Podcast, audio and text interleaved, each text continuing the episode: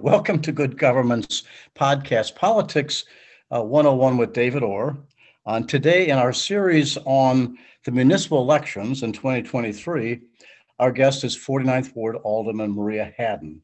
Okay, our next podcast, by the way, in this series will be with former Alderman Dick Simpson, uh, actually, Dick Simpson was an alderman before I came into office. So I came into office way back in 1979, when long before Maria was around. Um, and so, anyway, Dick Simpson has written a number of books, particularly about the old machine. So he has a lot to say about this.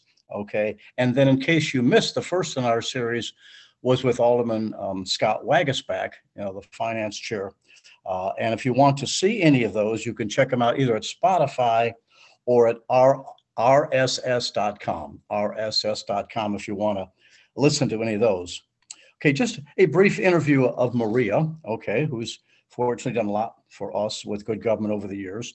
First elected to the city council in 2019, she defeated a powerful incumbent uh, named Joe Moore.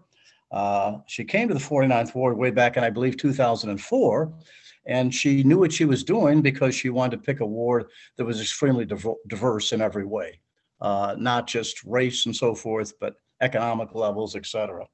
Um, one of the key positions she had before she was elected alderman was executive director of, of Our City, Our Hope.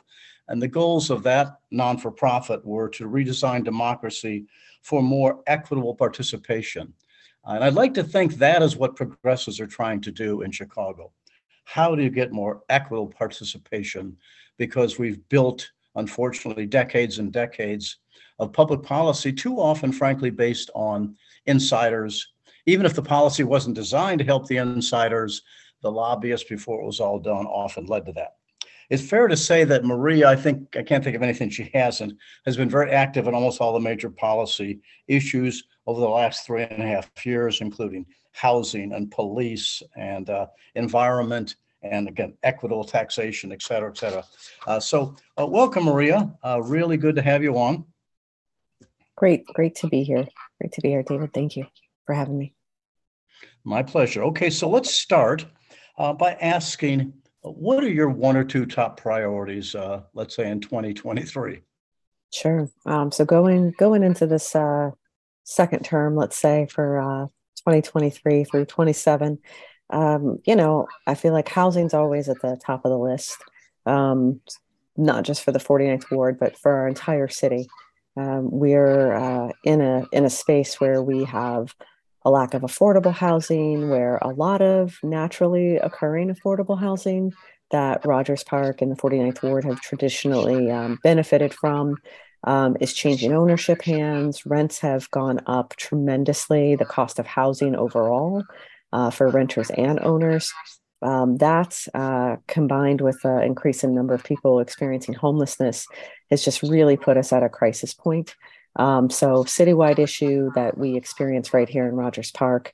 And I'd say, um, you know, number two issue um, that um, it's one of those things that sometimes doesn't feel as front and center, but it's our environmental plan and environmental action.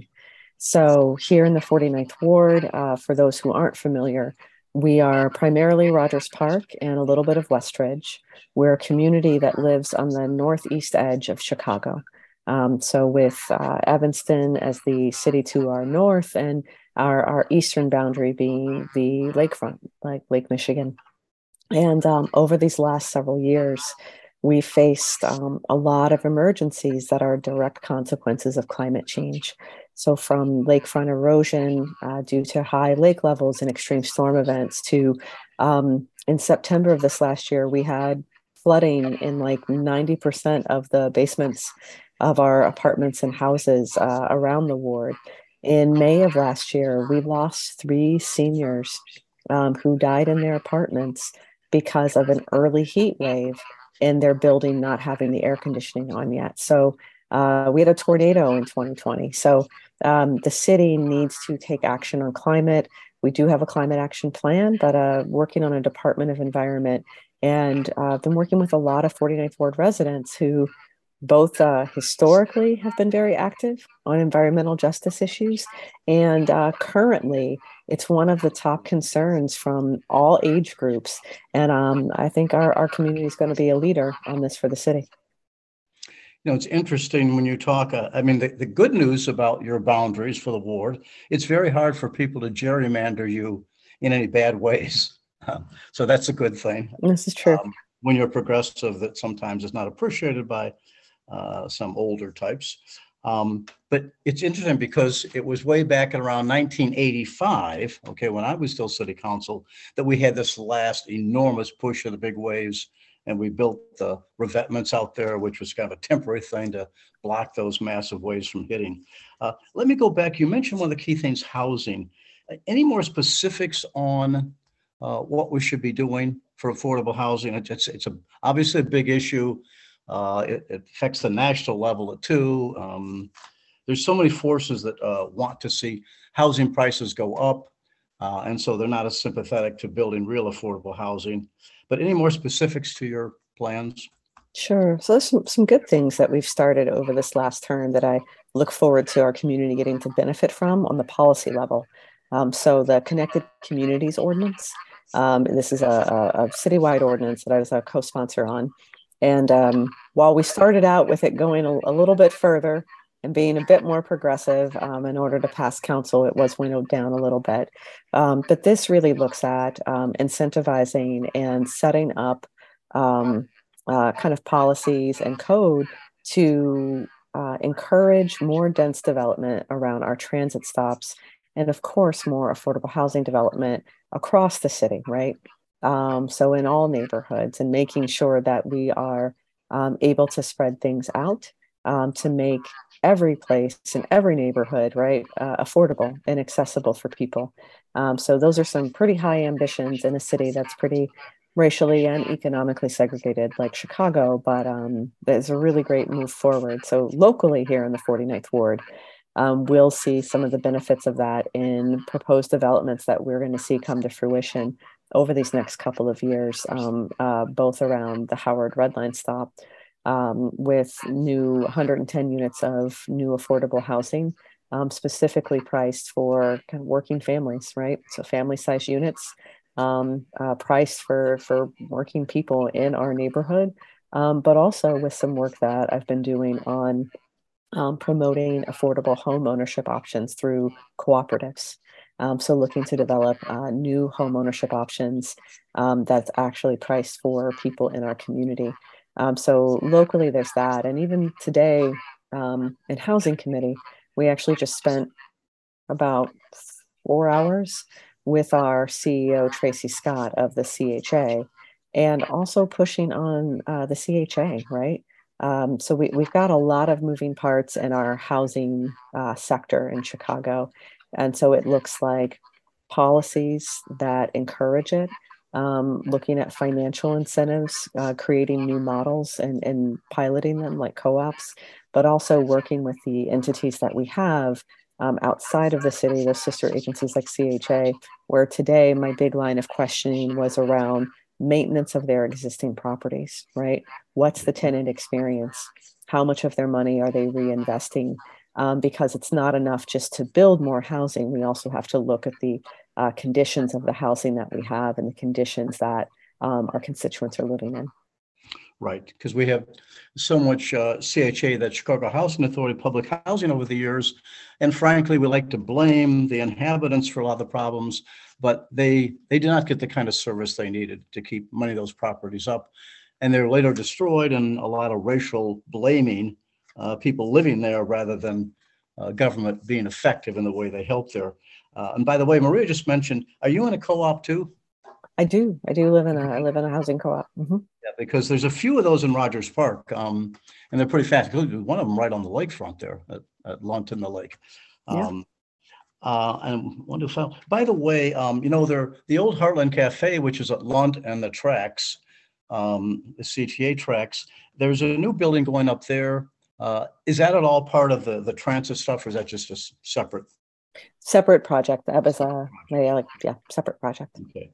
Uh, all right. Well, that's certainly important, and that's something around the country, as you know, that many cities are trying to do. There's a lot of people that want to fight the density, but sometimes to have that density right near uh, transportation, then people people don't necessarily have to have cars, easy to get to work. Um, so many pluses there. Okay, well let's let's go on to another hot potato for a moment. Or let me ask you this first. I, I want to do that. Um, are there any, like let's say, hot potato issues that you know are going to be coming up at the council? Now we have um, the elect first election February 28th, so just a little month away or so, and then we have the runoff election April 4th for those who are still in it, which probably there'll be mayoral candidates and probably quite a few of the aldermanic candidates. So are there some things that you think we should be looking out for because they might be a hot potato before this election? Um, you know, it's hard to say. Um, things have been very um, unpredictable. So, for instance, uh, we did have our January City Council meeting.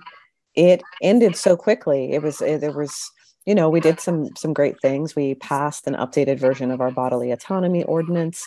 Um, this was another uh, piece of legislation I got to uh, lead on, um, where you know in the wake of the overturning of Roe versus Wade, um, myself, Alderman Rossana Rodriguez Sanchez, um, Alderman Carlos Ramirez Rosa, um, uh, um, Alderman Matt Martin, um, and Mayor Lightfoot. Um, you know, we worked with partner organizations to make sure that we could uh, create a protected space in the city of Chicago for people seeking abortion, other reproductive health care, and gender affirming care. Um, so we wanted to move quickly. So it took us a little while to get through some of the legislative pieces on the gender affirming care piece. So while we passed the first version several months ago, um, we did pass the the full um, ordinance in January. Um, so that was great. Um, there was actually a big change that didn't get a ton of press on um, creating um, uh, vape moratorium zones, similar to liquor moratorium zones. Mm-hmm um, led by Alderman Napolitano, um, was something I supported as well. Um, as we've seen, kind of the health uh, concerns around vaping and children, they're kind of the new tobacco industry, right? And the way a lot of the marketing and appeal goes, and it was a completely unregulated, completely unregulated kind of business in the city. Um, outside of that, it was so straightforward that when the mayor gavelled us out, we were all just sitting there like, wait a minute, it's only like 1230 how are we done with council? Right? Um, so i don't know. We have um uh, instead of having our meeting mid-month our next council meeting is actually scheduled for february 1st um, so there's also not a lot of time between this january meeting and the february one obviously we'll have you know zoning matters that go through transportation um, you know public way regular kind of city business um, so I, I, don't know that there are any big items on the horizon for February agenda. Mm-hmm. Um, but I think what we really need to look out for is what happens on that March agenda. And a lot of that is going to depend on the outcomes of the February election, right, on the mayoral side. That's true. Mm-hmm. Okay, and just by, by the way, um, you know, Maria's up in the 49th ward, and you mentioned a, a protected space around the abortion issue, et cetera. Um, um, you work very carefully with a state rep up in, in our area, which is Kelly Cassidy. Absolutely. Uh, and, you know, she passed um, and Pritzker signed the bill. Um, very important for the whole state about as these states like Illinois that believe in reproduction rights uh, try and fight off all the negative things from the states that are trying to penalize doctors, patients, etc. Um, by the way, our Good Government newsletter comes out tomorrow morning, and, and that's one of the things that we highlight is, um, um, know, that I forget the exact title of the bill, but it's very important and just recently passed. Let me let me jump, uh, Maria, to uh, public safety and police accountability. Again, you've been following that um, very carefully. Uh, anything you want to say about that? Um, as, as we see, our mayoral candidates struggling mightily to deal with a very complex uh, issue uh, public safety, but just uh, either and or both. Um, some thoughts about public safety and particularly police accountability, mm-hmm. uh, which has been a very big issue in the 49th ward for some time. Okay. It's um, it's it's in some ways, it's not complicated. So we are on a reform path, right? We're under a consent decree um, due to the work of community members, activists, and organizers for decades. We've got um, in this election, we're electing our first, you know, members of a district council. Um, we have in place our interim uh, community accountability board, right? Um, uh, through the ECPS, the Empowered Communities for Public Safety Ordinance. Um, we're at, um, we've seen the culmination and success of just many uh, years of work and organizing to make sure, like, right, with this goal of Chicagoans having, um, uh, being able to have confidence in a police force and a public safety strategy and being able to have accountability and reforms and, and having and having a functioning accountable place. And i feel like we still have some years to go right before we reach that goal but it has been exciting to be in this time where we're seeing the fruition of so much work.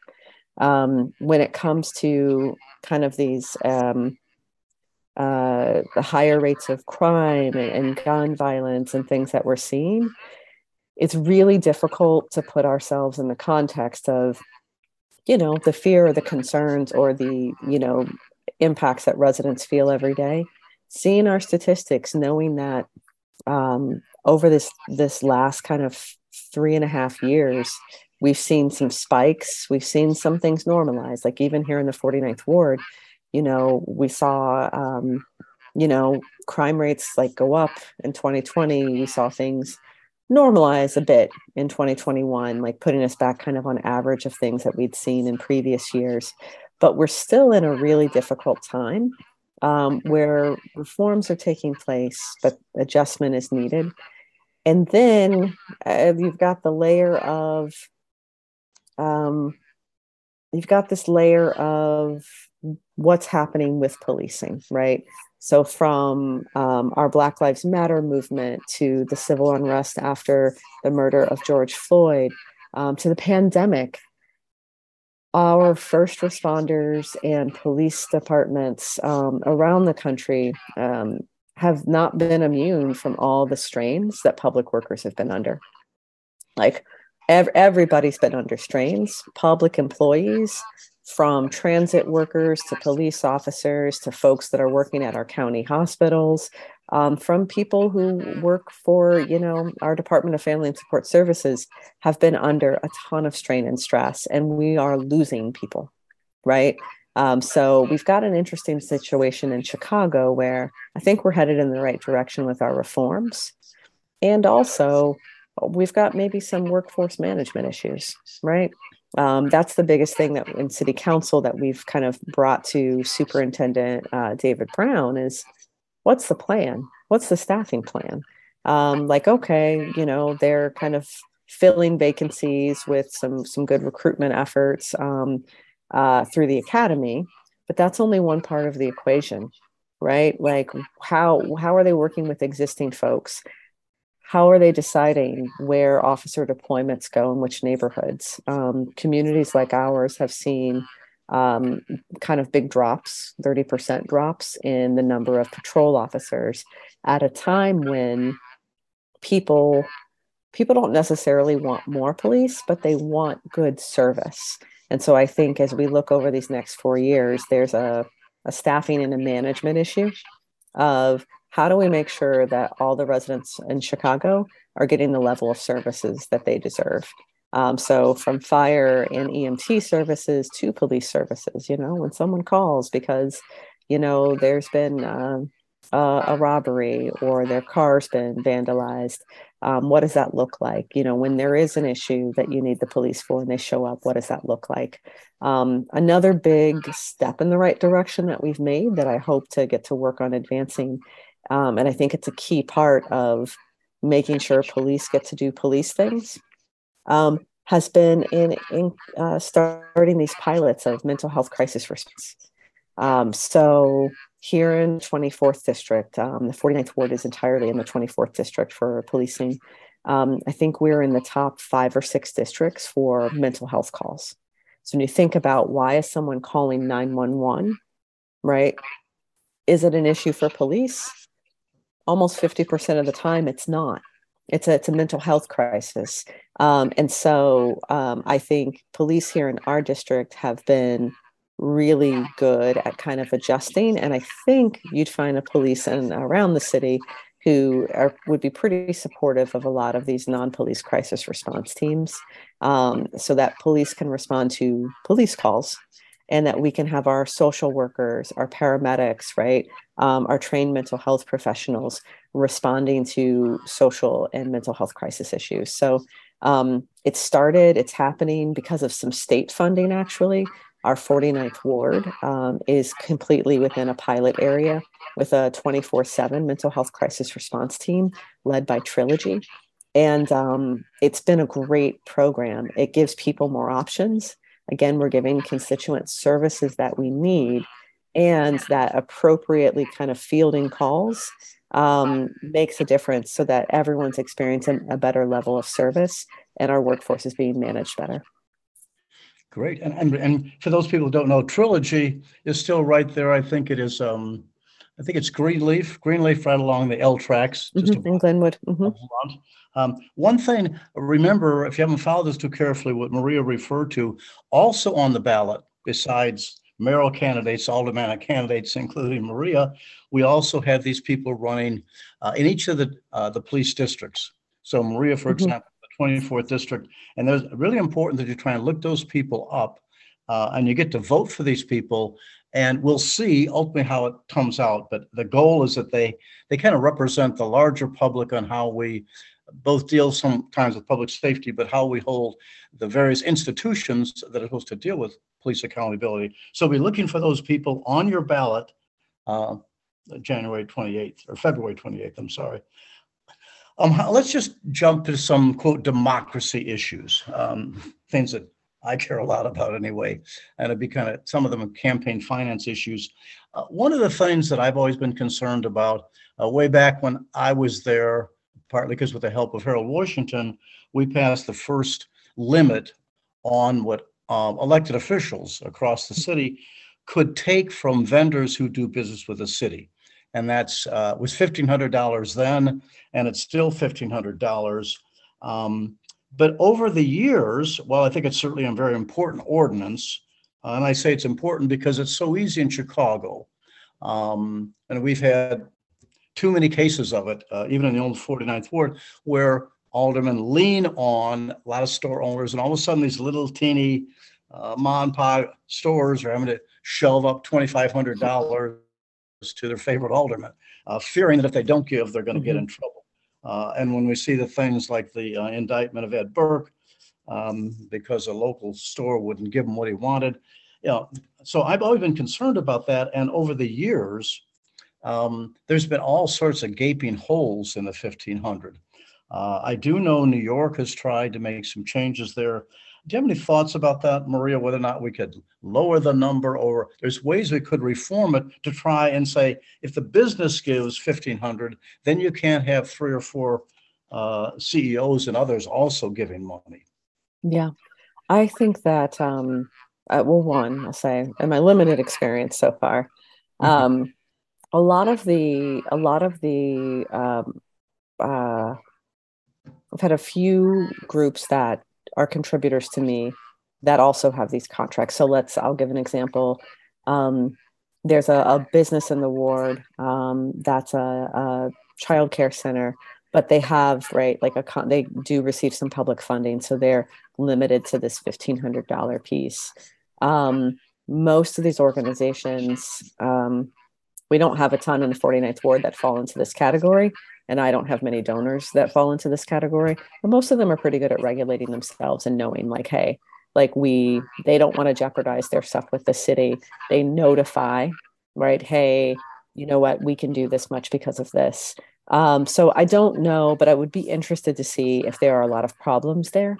I will say that having some, um, we just had a great um, ethics committee meeting yesterday, um, chaired for the first time by Alderman Matt Martin. Um, and um, in it, we had a great hearing on um, Chicago Fair Elections Ordinance that he's introduced. And so there are some other things around campaign finance that I think we can do. And you mentioned New York City. Um, they have publicly financed elections, right?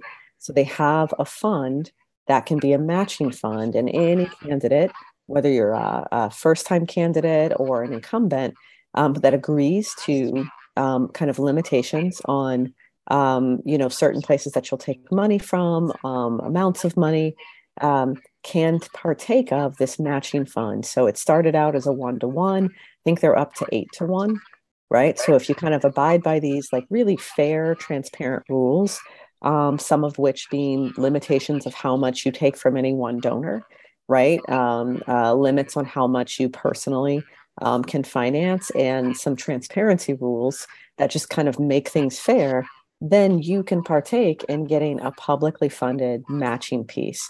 Um, and this this really helps one it helps a lot of first time candidates um, who don't necessarily have access to a lot of moneyed people. Um, I know that this would have been really helpful for my first time around. It'd even be helpful now. um, the um, the income level of my friends and family hasn't changed um, just because I'm an older person, right? Um, the people closest to me aren't people with a ton of money. Um, and so when you think about an everyday person, the type of person that you would really want and might be great in a local represented office, having these type of, of matching funds can help. And it also helps on the good government front of encouraging standards and good behavior, right? So how can we make sure that um, that we can disincentivize or in this case incentivize transparency accountability and good government? And it's great you know what? If you follow the rules and you sign this pledge we're going to match everything you raise you know by eight so that it makes your campaign viable where it might not be before um, so that's a really attractive uh, good governance way it also can help engage a public right? Um, in being able to contribute funds or participate and knowing that um, maybe they don't have to pay out of pocket or attach directly to one candidate. Um, right, just to kind of help their elections be robust. Um, we have a lot of people here, you know, David, in the 49th Ward who really support Democratic engagement. So maybe they do have a favorite candidate, but they like the idea of having choices, right? Um, uh, we, have got um, uh, in our aldermanic races coming up, we have quite a few um, incumbent alder people and even even uh, non-incumbent, right, um, uh, who are running unopposed. Now, there's a lot of reasons, right, that that people might be um, kicked off the ballot. I think there's only one person who was running unopposed um, from the get-go, and that was Alderman Matt Martin.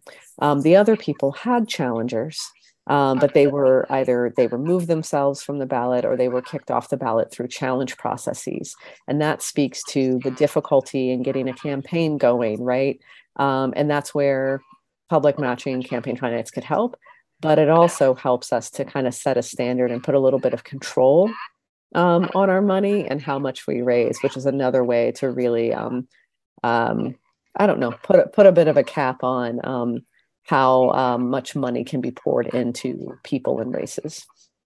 And it's it's a like we started out with it's it's going to do with equity.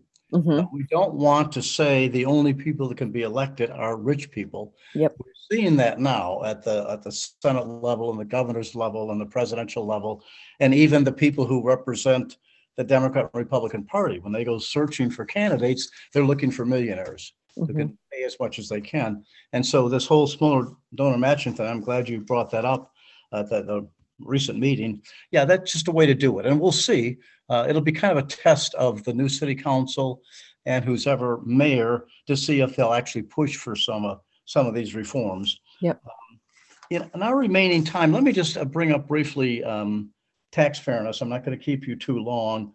The, on the tax fairness issue, uh, I, I think a decision was coming out recently on the board of review. An individual that the FBI had um, discovered was fixing cases, mostly for kind of wealthy commercial folks to mean they wouldn't have to pay as much taxes. You've been involved in this issue. It's uh, not directly a city issue.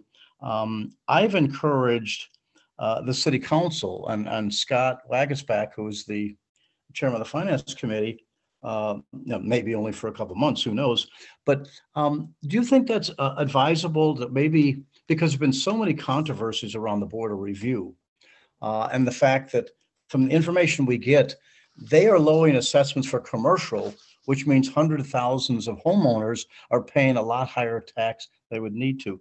Uh, is that something you think that could be brought before the council, um, and maybe to call more attention to what Mhm. really the board of review is doing? I, I think that's a great point, and we're seeing it right here in. Um, we are included in the Rogers Park Township, so we are one of a handful of communities that saw um, kind of property tax, um, both the assessed values and then our, of course, corresponding property taxes just skyrocket. Um, and um, some people, you know, twenty five percent um, increases, seeing property tax sales double, um, and being such a heavy residential neighborhood, a lot of it um, does come at the cost of those cost shifting burdens of our commercial property owners, right? So I, I'm hopeful about some of the new people at the Board of Review and some of the reforms that they've promised. Um, but especially like we just had a um, our new uh, commissioner Sam Steele um, and uh, new commissioner Josina Morita. Um, just we just had a property tax appeals workshop last week because Rogers Park Township was reopened for appeals, and it is a heavy lift for homeowners to navigate the system. So uh, Commissioner Steele and her team made it really easy. Um, uh, Commissioner Moore office is very helpful, and her predecessor, Commissioner Larry Suffredin, was always a great a great aid to our our constituents.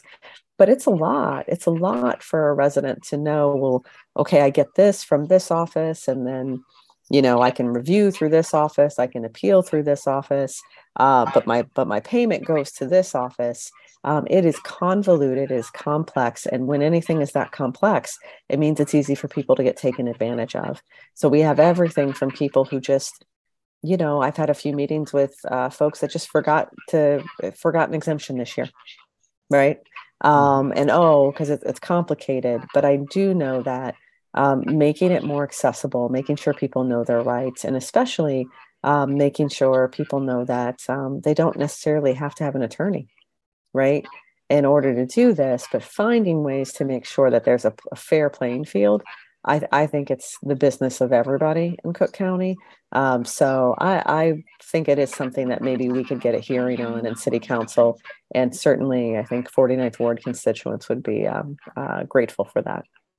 As you can see as we talk about this uh, maria as an organizer you could in other words part of being in my mind a good government and uh, good government alderman is every everywhere possible you create uh, opportunities for people to understand these things at the local level.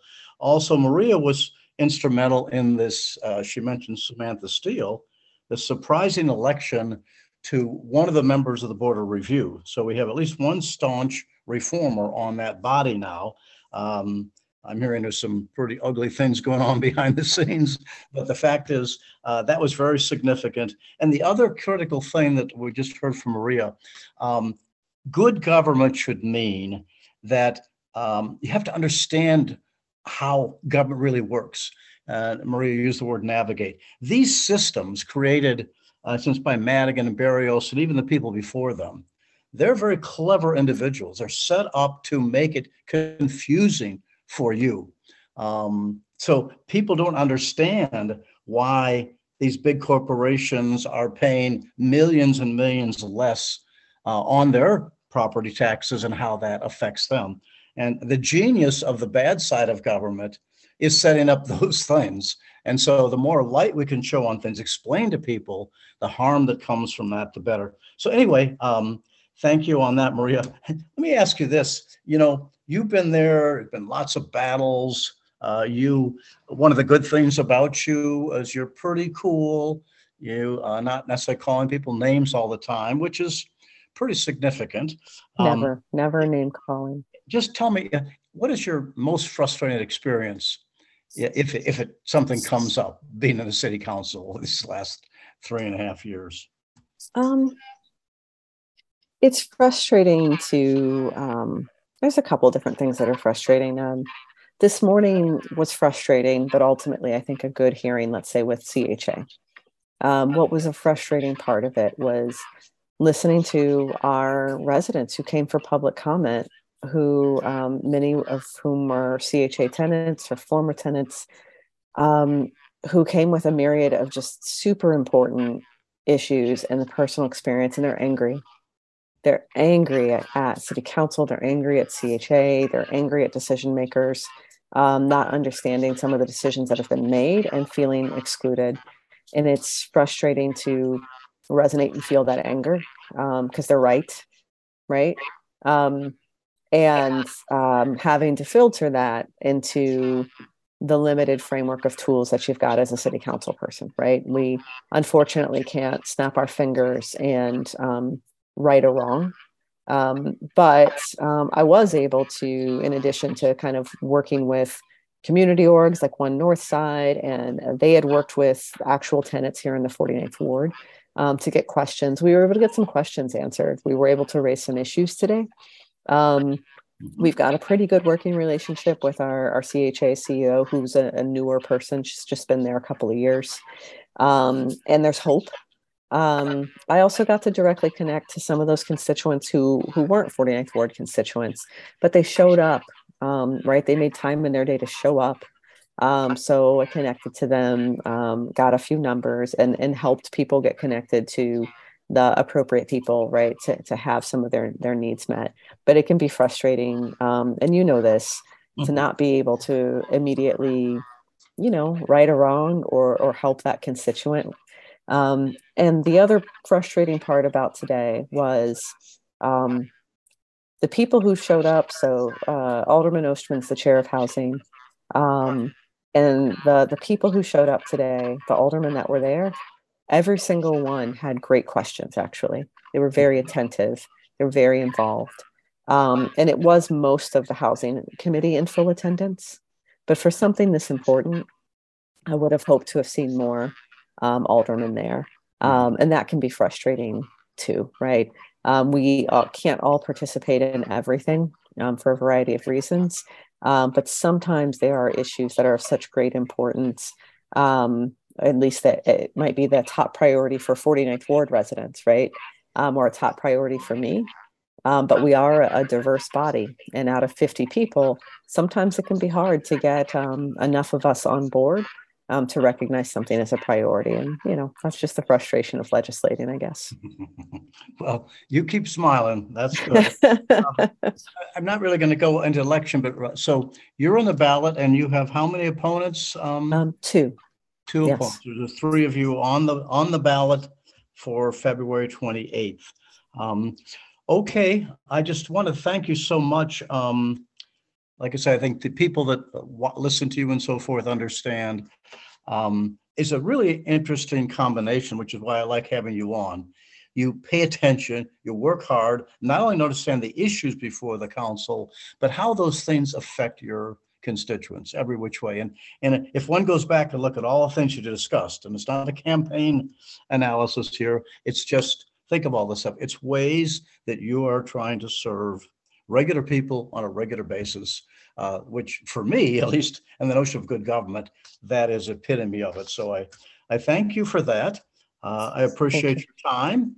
And again, um, this will be available if you're uh, looking to follow us and to see some of our other municipal uh, series uh, podcasts, either at Spotify uh, and or rss.com. Uh, thank you, Maria Hadden. Um, I think you have a really important political future. Thank you, David. I appreciated being here and uh, can't wait to join you again. Good. Okay. Thank you, everybody.